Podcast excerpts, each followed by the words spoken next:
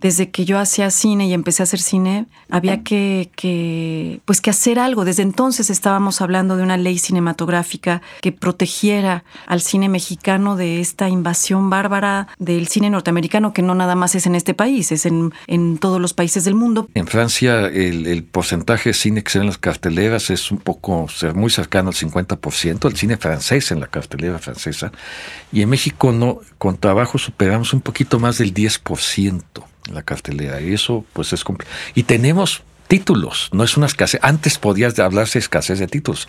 Ahora los tenemos. Ahora es difícil hasta estrenar en la Cineteca Nacional.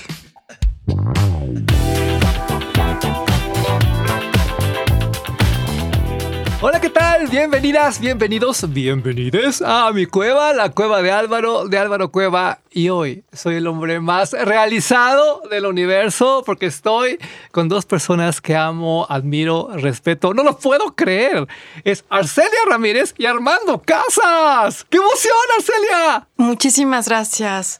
Álvaro, es un placer para mí estar platicando contigo, con todo tu público, como siempre, además. Y pues aquí acompañada, súper bien acompañada por Armando Casas. Muchas gracias, gracias, por la invitación. Gracias, Arcelia.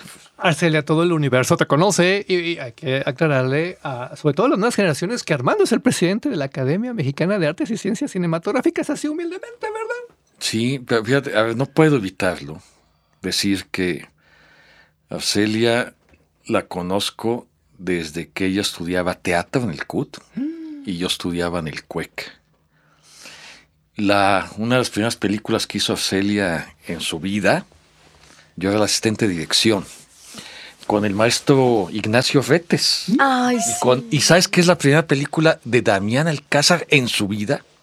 Damián en ese entonces estaba en el núcleo de estudios teatrales, no, en el CET, en el Centro de Estudios Teatrales. Eh, esta, esta compañía que... que Centro, Centro de Experimentación Teatral. El Centro de Experimentación Teatral. Del IMBA. Y estaba en temporada con una obra de Leñero, dirigida por Luis de Tavira. Nadie sabe Yo nada. lo llevaba personalmente a, su, al llama, a la función después del llamado. Y Arcelia estaba todavía en la escuela. Sé que no sufrió una película porque había hecho ya un cortito con Carlos García Gras, ¿te acuerdas de las? Pero el último tren. Ese es, ese, ese es el segundo corto de Arcelia. El centro del laberinto. El centro del laberinto se llama. Eh, Manuel. De Manuel Pérez Montroy. Yo era el asistente de dirección. Entonces, desde ahí conozco a Arcelia, que además, bueno, ella ya era conocida como, era parte de las mujeres sabias, con Lisa Owen y con Dumi, ¿no? ¿Te acuerdas? Porque habían hecho este montaje tan famoso. Carmen Beato. Carmen. Pero entonces éramos jovencísimos, pues teníamos veintitantos años. Bueno, tú menos, yo creo. Tenías Algo bueno habrán hecho en la vida que mírense ahora dónde están. Entonces me da mucho gusto decirlo en este contexto. A mí más. Y no te hagas. Tú que nos estás escuchando, pícale al signo de más para que nos sigas y hagamos esta comunidad todavía más importante, más fuerte, más poderosa. También aplástale la campanita para que recibas las notificaciones todo el tiempo y comparte. Comparte este podcast porque será épico. Es con Arcelia Ramírez y con Armando Casas. Arcelia, para mí es realmente un honor monumental tenerte en casa porque yo sí lo tengo que decir públicamente. Tú eres nuestra Meryl Streep, tú eres un orgullo de México. Te ovacionaron en el Festival de Cannes durante no sé cuántos minutos por la civil. A ver, cuéntale las audiencias de la Cueva de Álvaro. ¿Qué se siente? ¿Cómo estuvo? Bueno, pues yo creo que ha sido uno de los momentos más hermosos de mi vida, más emocionantes. Eh, estaba descubriendo la película por primera vez. Eh, un proyecto, La Civil, que pues que hicimos con mucho, con mucho rigor, con mucha responsabilidad, porque se trataba de darle voz a las madres que, buscan a sus hijos y en este país es un problema muy grave. Hay muchas mujeres y muchas familias, de hecho, que están en esa situación terrible y no cambia, al contrario. Y entonces creo que, que eso era, vaya, nos, eso nos, nos llenó de, mucha, de mucha fuerza porque hicimos la película en plena pandemia, con, muchas, con mucha dificultad, pero, bueno, eh, a la hora de, de estar, bueno, ya de entrada que nos hubieran seleccionado en una cierta mirada, que es una de las secciones paralelas después de la selección oficial, viene esta sección. Eh, ya que nos hubieran seleccionado era maravilloso para la película y, estar ahí, eh, pues para mí fue muy importante. Estaban también mis hijas, porque como tienen la doble nacionalidad, son franco-mexicanas, pudieron viajar en un año en donde no se podía viajar, entonces pudieron regresar a su país, haz de cuenta.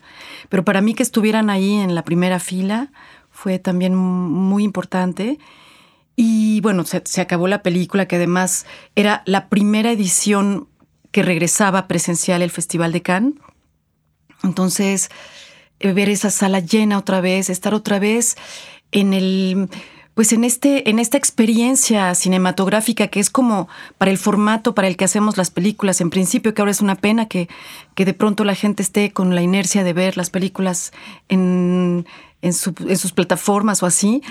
Pero pero vaya, en ese momento era una vez más estar viendo en colectivo eh, una película en esas condiciones, con esa pantalla gigantesca, con el sonido totalmente envolvente, inmersión total en la ficción. Y de pronto se acabó la película y empezó ese aplauso maravilloso que pues que fue un, abrazo para todos nosotros que hicimos la película, pero también fue la comunión, vaya, constatar la comunión que tuvo el público con el personaje y con la historia. A mí me interesa mucho que se comenten estas cosas porque de repente la gente intercambia, que sí, oh, Celia Pinal, y, cuando Viridiana, espérame tantito, aquí tienes Arcelia, ¿sí me explico? Aquí tienes este cine, que es igual de poderoso. Eh, hablemos de él, veámoslo sobre todo, que yo creo que es lo más importante, y devolver, vamos a devolverle su grandeza. Vamos a recordarle a las multitudes lo bueno que somos en México para hacer cine. Armando, tú que eres el presidente de la academia, ¿cuál es la situación del cine mexicano hoy? ya basta de hablar nada más de los tres grandes de Hollywood. ¿O no? No, es una situación interesante, es una situación... Eh, hace un rato hablaba de cuando empezábamos en el cine. Ha, ha, cambiado mucho para bien de esa época para acá. Estamos hablando que a finales de los, del siglo pasado fue el año que menos hicimos películas como, de, como productores en el cine mexicano. Llegó un momento tan difícil como el año 97, que se hicieron solo nueve largometrajes de ficción ese año, y ahora estamos haciendo la mayor cantidad de películas de toda la historia del cine mexicano, incluyendo la época de oro del cine mexicano. O sea, eh, ahora, eso hay que analizarlo, hay que desglosarlo. En ese sentido, la situación es buena porque sí hay trabajo, porque sí hay eh, voces que se pueden expresar. Antes era cuando uno, yo estudiaba cine, era como exótico. Este, era una época donde lo que la, industria en realidad estaba formada por una microindustria que era la de las sexicomedias y la de el cine del que conocimos como los hermanos Almada, de Frontera, en fin. Y ahora tenemos lo que es una industria sana. En términos de la UNESCO, primero tener una industria sana es producir por lo menos al año la misma cantidad de películas que millones de habitantes. Entonces producimos el doble que, que eso. Somos, hacemos un promedio, hacemos más o menos como 250 películas. De esas películas, eh, como un 40% además son óperas primas. También, la, posibilidad de debutar desde, desde hace algunos años es, es mucho más cercana que nunca. Yo veo a mis alumnos y por supuesto están, y me da mucho gusto, una situación privilegiada, porque más que nunca, son ahora muy jóvenes y tienen la oportunidad de muy jóvenes ingresar al medio de ser asistentes, de estar, de, y de hacer cosas, de hacer ya inclusive cortometrajes que se vean a nivel mundial, de hacer, de trabajar en películas importantes, de trabajar en estas, las series, las series que ahora son muy relevantes. Y eso no, y a ver, lo, lo, pongo en el contexto del cine, es parte del trabajo que hacemos nosotros los cineastas y los actores y las actrices. El, las series que llamábamos series de televisión bueno, no, ya, ya, eh, va más allá de eso y es una de las posibilidades de los cineastas. El, momento es interesante, es bueno en términos de producción. Seguimos estando atorados en la distribución, en la exhibición. Porque además ahora lo que pasa es que una de las paradojas es que mientras más éxito tenemos, es decir, hacemos esta cantidad de películas, y de ese número además sí una buena parte, una parte importante, un porcentaje, que además, bueno, Vean, eh, hay, un cine ya de, comunidades indígenas y afrodescendientes, que eso no existía prácticamente. Ha aumentado exponencialmente el cine hecho por mujeres, en, muchos sentidos. eh, eh, las óperas primas, los documentales, de este universo que digo, una parte importante, por ser importante, como el 35%, son documentales. En la época del cine mexicano no hacían documentales de largometraje que se exhibieran públicamente. Sin embargo, el porcentaje de, películas que se exhiben en salas de cine es relativamente bajo. Estamos hablando de a veces del 20% de este universo. Y entonces lo que está sucediendo es un fenómeno peculiar. Se hacen, hay de todo, como en, las buenas cinematografías. Cuando hay tantas películas tienes el abanico que va del cine más comercial al cine más autoral y, de, el cine de evasión hasta el cine, por supuesto, de experimentación. Y eso sí lo tenemos. Inclusive estamos siendo con cierta constancia cine de animación, que no es tan fácil. Entonces, la, eh, como, como escenario es bueno, no formamos una industria, que eso es de las cosas eh, complicadas, porque en realidad son, estamos atomizados, son proyectos de productores, no de productores, como existía en otras épocas. Pero eso, bueno, eso, eso igual así funciona en muchos lados del mundo. El tema es cómo estrenamos nuestras películas. Y ahí es, tienes razón, si la civil una película excepcional. Yo, yo manifiesto mi claro preferencia por esta película. Es una película muy inteligente, muy importante.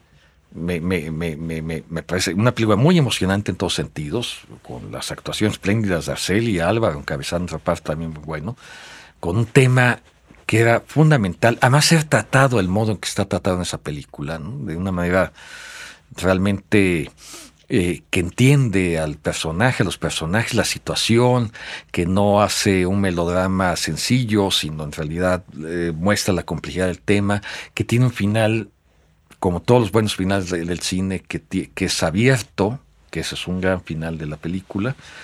y la película afortunadamente sí tuvo su espacio, pero tenemos una cantidad, y Celia lo sabe, la cadena, películas que valen mucho la pena, y que son prácticamente desconocidas. Arcelia Ramírez, ¿qué ha cambiado de aquellos tiempos de la mujer de Benjamín, de como agua para chocolate, a los títulos que estás haciendo en la actualidad? Ok. bueno, eh, creo que, pues que desde, entonces, bueno, como lo, lo decía Armando, que ha habido una enorme evolución en el término de, en términos de, la cantidad de películas que se hacen ahora. Y yo creo que el cine mexicano sigue eh, respondiendo a la realidad, a su propia realidad. Creo que, refleja con, pues con mucho compromiso y con mucha diversidad los, los problemas que nos, que nos importan, que nos duelen, que nos aquejan. Eh, yo creo que hay gran parte de esta expresión en, en, las ficciones, pero también en los documentales. Y, eso es, es, muy importante, ¿no? Además de que, bueno, también hay comedias románticas y, y que esas vaya, son de alguna manera las que, las que más quizá conectan con el público, pero creo que, toda la demás eh, diversidad del cine mexicano está ahí con todos sus temas y sus estéticas, sus posturas artísticas, humanas, eh, y, pues creo que, que, lo que ha cambiado es, es pues un poco eso. Yo cuando hice cilantro y perejil, mm. Ese año hicimos dos películas, Cilantro y Perejil y eh, Bajo California al límite del tiempo, de Carlos Volado. Entonces, eh, pues ahora de 250 películas creo que el público tiene, tiene, pues tiene más opciones, ¿no? Más, incluso con el, con el grave problema que tenemos de que las películas pues no llegan al público, les cuesta, les sigue costando mucho trabajo llegar al público. Eso es un poco lo que no ha cambiado. Desde que yo hacía cine y empecé a hacer cine, había que, pues que hacer algo. Desde entonces estábamos hablando de una ley cinematográfica que protegiera al cine mexicano de esta invasión bárbara del cine norteamericano, que no nada más es en este país, es en, en todos los países del mundo, pero hay países que se defienden de mejor, de mejor manera de, de esto, defienden, han, han, podido encontrar la manera de defender su cine, sobre todo porque, porque somos un país que ve mucho cine, en donde hay muchas salas. Es el quinto país que ve más cine en el mundo. Lo que dice Celia, Celia que vivió un tiempo en Francia, lo sabe, Francia es un país que es una... Es, es, es fundamental en esta historia de defender a su cine. En Francia el, porcentaje de cine que se ve en las carteleras es un poco, muy cercano al 50%, el cine francés en la cartelera francesa. Y en México no, con trabajo superamos un poquito más del 10% en la cartelera. Y eso pues es complicado. Y tenemos títulos, no es una escasez. Antes podías hablarse de escasez de títulos. Ahora los tenemos. Ahora es difícil hasta estrenar en la Cineteca Nacional pues, o sea, hay que hacer fila para estar y quizás no, no, no, no acceder. Arcelia, ¿qué piensas de este fenómeno de mujeres directoras en el cine mexicano que tenemos en la actualidad? Yo estoy fascinado, ¿eh? Mm. Porque ahora batallas para encontrar hombres. Mm. pues bueno, creo que ha habido una evolución. Y yo cuando empecé a hacer cine, vaya, la, la primera película de largometraje que hice en mi vida fue con Busi Cortés, uh -huh. que en ese momento era la novena directora en toda la historia de, del cine mexicano, incluyendo la época de oro. Realmente era, era un, pues una actividad cultural un poco, um, pues como de, como exclusiva para los hombres, ¿no? Era, era un medio muy difícil, pero justo en el momento en el que yo, en el, en, en el que se dio este este, este, este momento que se llamaba o que se dio en llamar el nuevo cine mexicano, que bueno, yo creo que era nuevo, nuevo, nuevo. Varias nueva veces. era, así lo ponían en los videoclubs. Cine mexicano, la nueva era. La nueva era. Y así veías a Celia en Cilanto y Perejil o en, en la película de Lucy Cortés, El secreto de familia. Sí. Así le llamaban. Hay como nueve nuevas eras. Exacto. Pero en ese momento irrumpieron eh, directoras como, bueno, como Busi, que ya mencioné, pero también María Novaro, eh, Marisa Sistach, Dana Rothberg, eh, Gita Shifter, por ejemplo. Entonces, creo que, que a partir de, de, de, estas presencias, yo creo que lo anormal era que, que no hubiera mujeres en el, en el medio cinematográfico. Eso era lo que no era normal. Yo creo que ya estamos normalizando su presencia, sus, sus voces, su, sus narrativas, que de alguna manera pues se, se enriquece, ¿no? Porque es, es, es otro, otra, otra, otra mirada, otra perspectiva también. Aprovechando que estás aquí, ¿por qué la Academia Mexicana de Artes y Ciencias Cinematográficas manda a Totem rumbo al Oscar? Te lo pregunto porque muchas personas no la han visto, eh, muchas personas, eh, como siempre, no están de acuerdo. ¿Por qué ese tipo de cine y no otro? Si la academia en Hollywood tiene una mentalidad de tal o cual forma. ¿Por qué Totem?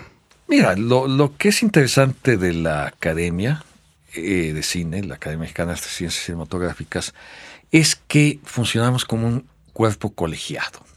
Es decir, no es una decisión de una sola persona, ni de un grupo pequeño de personas, es de un grupo de profesionales en activo del cine, que somos todos cineastas, actores y actrices del cine mexicano, en activo, que para, eh, y que formamos una asamblea constitutiva que se reúne por lo menos una vez al mes y que como dice sus estatutos, tienen estatutos muy precisos, que además son públicos, se pueden consultar en la página de la academia, dice con claridad que el máximo órgano de decisiones de, la academia es su asamblea. Eh, nosotros tenemos la, representatividad, frente a la academia, que somos pares, la academia de, de Estados Unidos, de, la, de, tener esa atribución de ser los que mandemos la película de que de México va a participar en la categoría de película, mejor película habla no inglesa. Uh -huh. No le impide a las películas, si, si cuentan, acceden por otro lado, como ha cedido, eh, participar en otras categorías, pero evidentemente eh, pensando en cada país, todo el mundo trata, pues, en principio, de cubrir esa participación de habla no inglesa. Los productores se inscriben, y entonces, ¿qué hacemos? Las visionamos como o sea, pero además no solo los que estamos en, eh, como miembros activos de la academia, que somos un poco menos de 50, que somos los que conformamos la, asamblea, sino todos los que son miembros asociados de la academia. ¿Quiénes son miembros asociados de la academia? Cualquiera que ha ganado un Ariel en la historia y también que ha sido nominado. Se vota en una plataforma y después se, se, ve el, el, resultado, que es electrónico inmediato, el conteo. Esta es la película por la que más votaron los miembros activos de la academia. Yo espero que le vaya muy bien porque Totem se me hace magistral. Creo que dice cosas fundamentales, como muchas películas mexicanas en la actualidad. Es un gran momento para nuestro cine. Es una gran película. Y tú, Arcelia, es que hasta pena me da. Tú eres como cliente frecuente del Ariel y de cualquier cantidad de premios internacionales. Acabas de ganar el Ariel en Jalisco. ¿Sigues sintiendo algo cuando te dan el Ariel? Obvio. ¿Representa algo para ti? Obvio. Yo creo que para toda la profesión. Yo creo que el Ariel es un premio muy importante, eh, fundamental para estimular eh, la producción cinematográfica en México. Y también es, es, muy importante, yo creo, individualmente para cada creador, porque es un premio que te dan tus pares, la propia profesión. Entonces es como, como un, un enorme reconocimiento, es una, es una declaración de amor al trabajo, es, es, es un abrazo, es un, una sensación de, de, que, de, que, de, que, estás ahí, de que las, de que las cosas eh, funcionaron, de poner el foco en tu evolución, digamos. Entonces, hay que decir que fue un año lindo para Celia porque también ganó la de su hija. Ah, sí, sí. Es que todo queda en familia. Esto, esto, esto, esto venía eh, un poquito después, o sea, finalmente... un premio doble. Pues. Este año es exacto, este premio fue para mí doblemente satisfactorio porque, pues porque Emilia Bergeron, mi hija, que es la protagonista de la película Trigal, que dirige Anabel Caso, otra directora maravillosa que irrumpe y que llega con, con este proyecto, con esta película llena de, de, sensibilidad y delicadeza a tratar este tema tan delicado, ¿no? Tan, bueno, tan, tan sensible. Entonces, este, pues ya que que hubiéramos estado las dos nominadas en la misma edición era, era magnífico, ¿no? Ya era una cosa preciosa. Y de repente cuando se lo dieron a ella dije, no, bueno, ya, a mí ya que se lo den a cualquiera de las, de las nominadas. Y luego ya cuando, cuando me nombraron fue realmente mágico, irrepetible, histórico para mi vida. La historia de la Ariel, es, interesante, es muy apasionante. hay, que, hay que recordar que la academia es longeva, se fundó en 1946.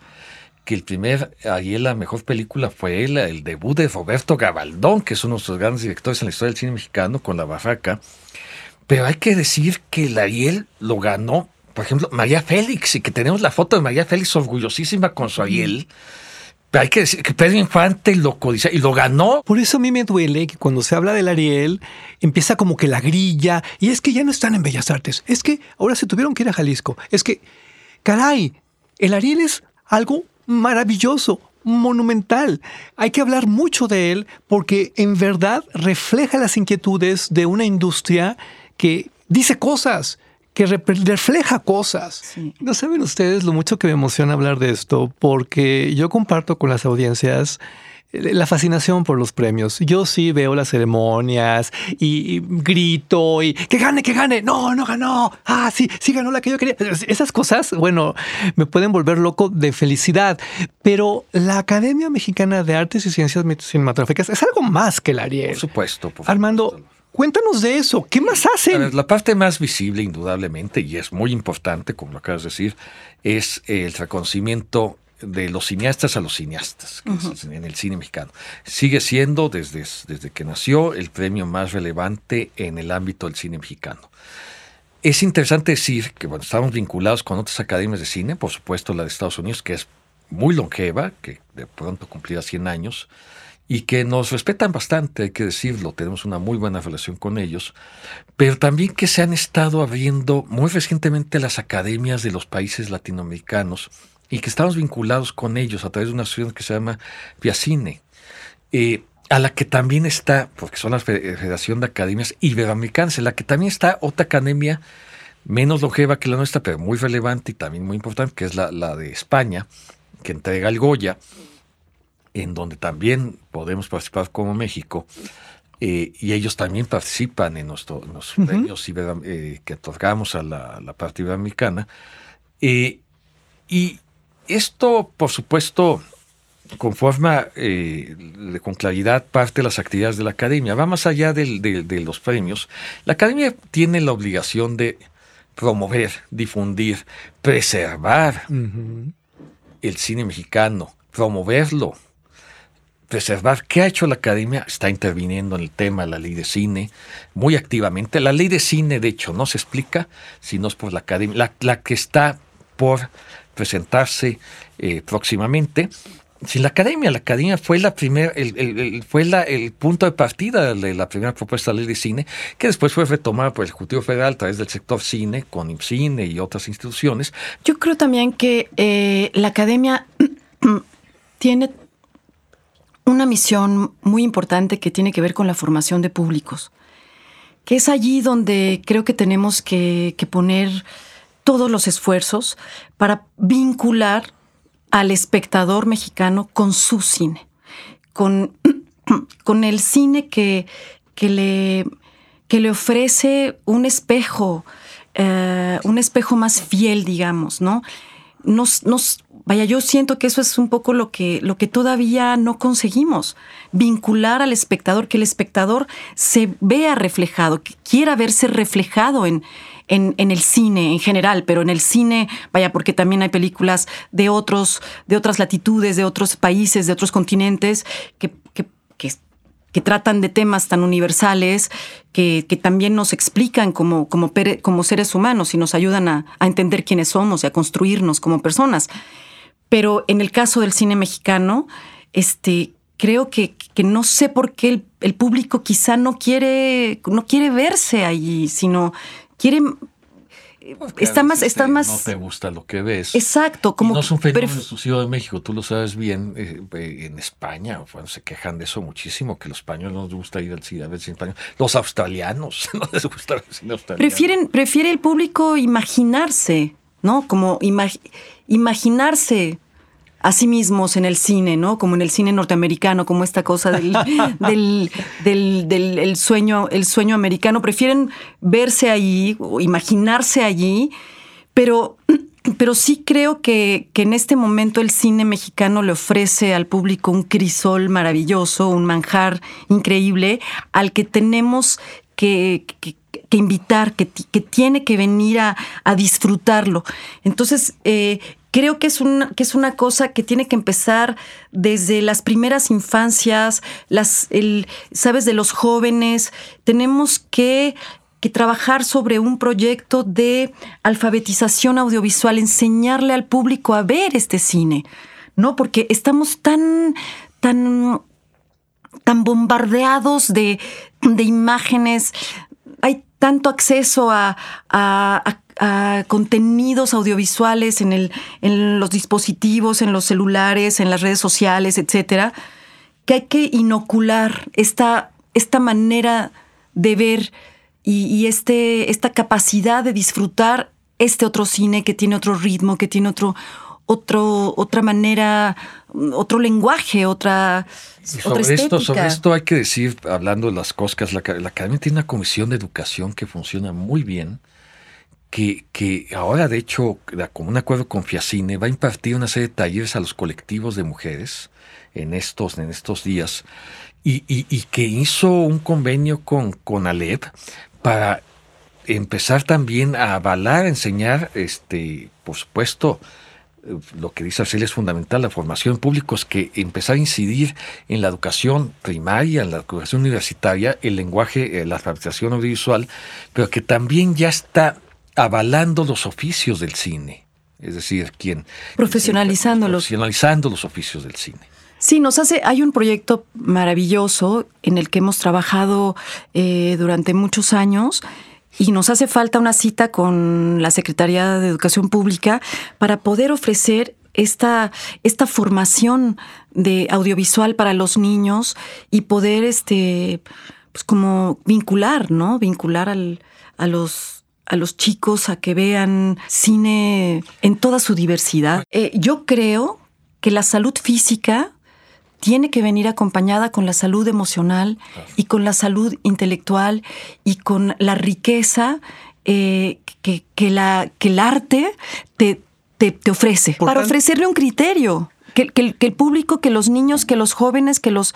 Eh, ¿Sabes? Como que eh, que, tengan un criterio para poder seleccionar de toda esta orgía visual los contenidos que realmente valen la pena. Es que tan importante es que te enseñen a comer y a respetar tu cuerpo, como que te enseñen a elegir tus contenidos, porque también te nutren, también te tocan, también te marcan. Te construyen. En nuestro, desde el siglo XX y el siglo XXI, la, educación sentimental fundamental de todos, de toda la, es audiovisual.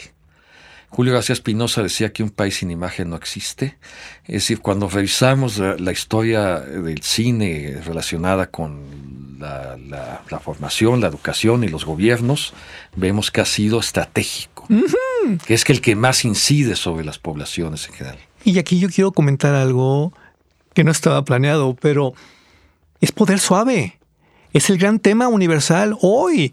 Y yo creo que ahí, por ejemplo, naciones como Estados Unidos han cometido grandes errores, o quién sabe, porque si existieran estas grandes películas populares sobre lo mal que le va a los migrantes cuando se van hacia allá, no habría tantos migrantes soñando con ir allá y vivir como Julia Roberts en sus películas. Tenemos una película maravillosa que tiene que ver con eso y que estaría, para mí, en, esa, en ese catálogo que, que, podríamos ofrecerles a las escuelas primarias, que es eh, La Jaula de Oro, por ejemplo. ¡Claro! Maravilla, que es una joya de Exacto, eh, La Jaula es un gran, gran ejemplo. Pero bueno, estamos hablando del cine hegemónico, ya ni siquiera el cine de Estados Unidos, que es más amplio que, que, es no necesariamente lo mismo que el cine hollywoodense.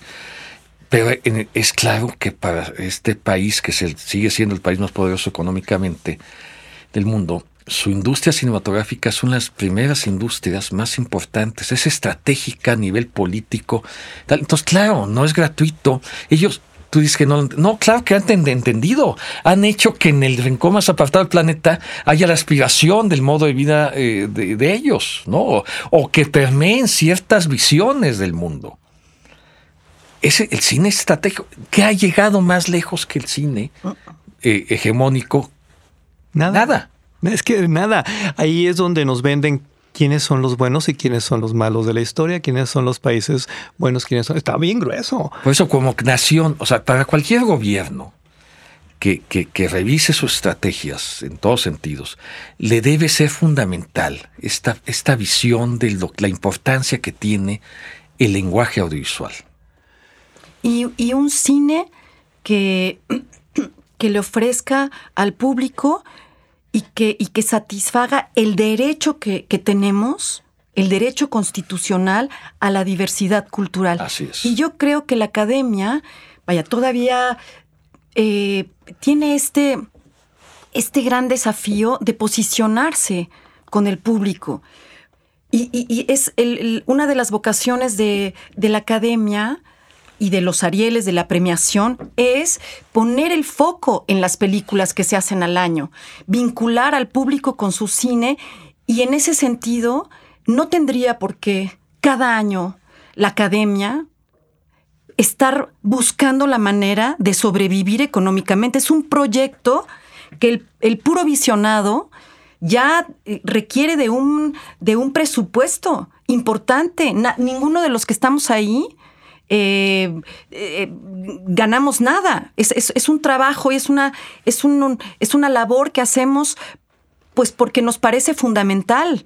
la misión de la academia. Entonces, creo que la Academia de Artes y Ciencias Cinematográficas tendría que tener una partida presupuestal fija. Eh, tendría que estar dentro, de, dentro del, del proyecto cinematográfico como una labor absolutamente reconocida y que, que se le tengan que dar los, recursos para, para, llevarla a cabo. ¿no? O sea, lo que hace ratito decías que, que, que si decía el público que si ya no están en Bellas Artes, que ahora en Guadalajara, pues es que ha tenido este año, fue un año dificilísimo, y, y, la, y, la, academia tuvo que, que buscar las maneras para, para no sucumbir. Es interesante solo ver el Goya. El Goya desde hace tres años ya no se entrega en Madrid, ha descentralizado la entrega. ¿no? Ahora ha sido en Valencia, en Sevilla, en fin, y así busca la ciudad, las ciudades este, que, eh, que puede hacerse. Es interesante decir que este, esta primera emisión descentralizada en, en, Guadalajara, eh, que fue muy importante, que se repetirá, seguimos el proceso de descentralización, ha generado interés, inquietud ya de, de, gobiernos de estados que dicen, oigan, sí me interesaría aquí ¿De veras? El, el, el, Claro. Armando, ¿dónde va a ser el Ariel 2024? En, en, en Jalisco en nuevamente, Jalisco. pero... ¡Qué bien! ¡Felicidades, pero, Jalisco! Pero ya pero, tenemos una pequeña, ya, ya, tiene una pequeña fila. Tenemos una pequeña fila de, de, gobiernos de los estados, tal. Y lo, lo voy a decir porque creo que, que, es interesante, no, no, no, no es una indiscreción decir, por ejemplo, que inclusive hay un grupo de empresarios de Guerrero, de Acapulco, que dicen, nos interesa porque parte del trabajo de, de volver a posicionar Acapulco es llevar ellos lo saben, grandes eventos a Acapulco. Y entonces se dieron cuenta que si el Ariel podría ser la muestra. Acapulco, claro, claro. La, ¿no? Un, un, un, una, además, un, Acapulco que fue un emblema del cine en los años 60 a nivel mundial. Ahora entienden por qué era tan importante que vinieran a la cueva de Álvaro. Arcelia, ¿qué podemos esperar del cine mexicano en 2024? Uy, pues, pues esperemos que que el cine siga teniendo uh, pues esta, esta fuerza, este, estas, estas historias, estas narrativas, que le diga muchas cosas al público, que nos diga muchas cosas, que las películas lleguen al público, que el público no se pierda de la experiencia de vivir el, el, visionado de las películas en las salas cinematográficas, que, que podamos vaya, que la presencia de las mujeres siga allí, que se quede para siempre, que, que, haya manera de producirlas, de distribuirlas dignamente, que tengan, que las películas, que los productores también tengan manera de, de recuperar sus inversiones, en fin, que, las películas sigan teniendo este, pues este lugar importantísimo en los, en los, en los festivales de, mayor nivel en el mundo? Yo creo que la próxima ceremonia va a tener mucho interés al, al, al público abierto. Además de que, si comento, lo revisaremos en la academia, yo tengo la intención de hacer una ceremonia más atrayente, en el mejor sentido, de manera inteligente hacia para el público, abrirlo más al público de, de, de, muchas maneras. Los títulos van a ser muy interesantes. Está, siendo un fenómeno muy curioso, lo vemos en los últimos festivales de cine. Las películas que van a concursar a la La Civil ya es un ejemplo de ello. La Civil es una película, eh, un tema mexicano importantísimo con actores mexicanos, pero es una producción rumana, belga, mexicana. Pero, pero finalmente europea. Sí la directora, una gran directora rumana, además. Y eso, esa globalización se está concretando de una manera muy interesante en México. Vimos en, en Morelia la última película de Michel Franco, que es una película de, de, un director mexicano que conocemos, con producción mexicana, pero que sucede con actores conocidos de nivel internacional, no, eh, de, de, Estados Unidos, en un tema que sucede en Estados Unidos nada más. Es, o vemos películas, vamos a ver como Radical, que es un tema también, como decir, mexicano, con actores mexicanos, tal, pero también con una inversión predominantemente no mexicana, pero que, con temas mexicanos. O Pedro Páramo, que de, de, de, de Rodrigo Prieto, también va a ser algo interesante. Tener, vamos a tener la última película. También es muy interesante la última película, Alonso Ruiz Palacios, la de Café, la, porque está filmada en Nueva York, con actores de Estados Unidos y mexicanos muy conocidos. Está el documental de de Tatiana Hueso. El, el documental Tatiana Hueso. La, el, el, el, de, Alonso Fispado se llama La Cocina, o The Kitchen. Eh, el este, documental de Berardo González. El documental de Berardo González. Vamos a tener eh, películas de Emilio Portes, de Isaac eh, Svan, que, es muy interesante, cine de terror. Manolo Caro también. pero además con muchas producciones de diversos países. La riqueza del cine mexicano en ese sentido también es muy, impresionante. Es muy de diversa. muchos colores, de muchas temperaturas. La, de Carlos Carrera, este. Tote mismo apenas va a concursar en los Arieles. Amo tanto el cine mexicano, amo tanto que estén aquí. Te recuerdo, La Cueva de Álvaro es una producción de N Podcast y nos puedes escuchar aquí en tus plataformas favoritas. Pícale al signo de más para que siempre nos sigas, a la campanita para que recibas las notificaciones y no te olvides por nada del mundo de compartir este material. Lo acabas de escuchar, lo acabas de vivir. Ha sido un privilegio porque hemos estado con Arcelia Ramírez y con Armando Casas. Gracias desde el fondo de mi corazón. Era el podcast de mis sueños. Saben lo mucho que los amo. Gracias, porque sabemos efectivamente que tú has sido alguien que ha estado muy cercano al cine mexicano, que los ha apoyado y que eso es parte de la difusión, la divulgación que la gente tiene que conocer sobre sobre lo que hace la academia, sobre lo que es el cine mexicano, y lo acaba de decir muy bien Arcelia, nuestro propósito es acercarnos más a la audiencia, a los espectadores, y eso eh, va, va a ser algo que cuando estemos cerca van a encontrar que es apasionante el cine que tenemos. No, pues, ¿qué te digo? Muchas gracias, Álvaro, por esta labor de, de divulgación que haces del de audiovisual en general pero del cine mexicano y, eso, pues que, logremos todos juntos que el público espere la ceremonia del Ariel como espera la ceremonia de los Óscares, por ejemplo, ¿no? Que, que, haya visto las películas, que tenga sus ternas, que, que, o que las películas nominadas tengan una siguiente temporada y que el público vaya con ganas de participar en esta ceremonia del Ariel y que, y que el cine mexicano nos, nos nutra y enriquezca como seres humanos. Vuelvan pronto. Los amo mucho, de veras. Hasta la próxima. Muchas gracias.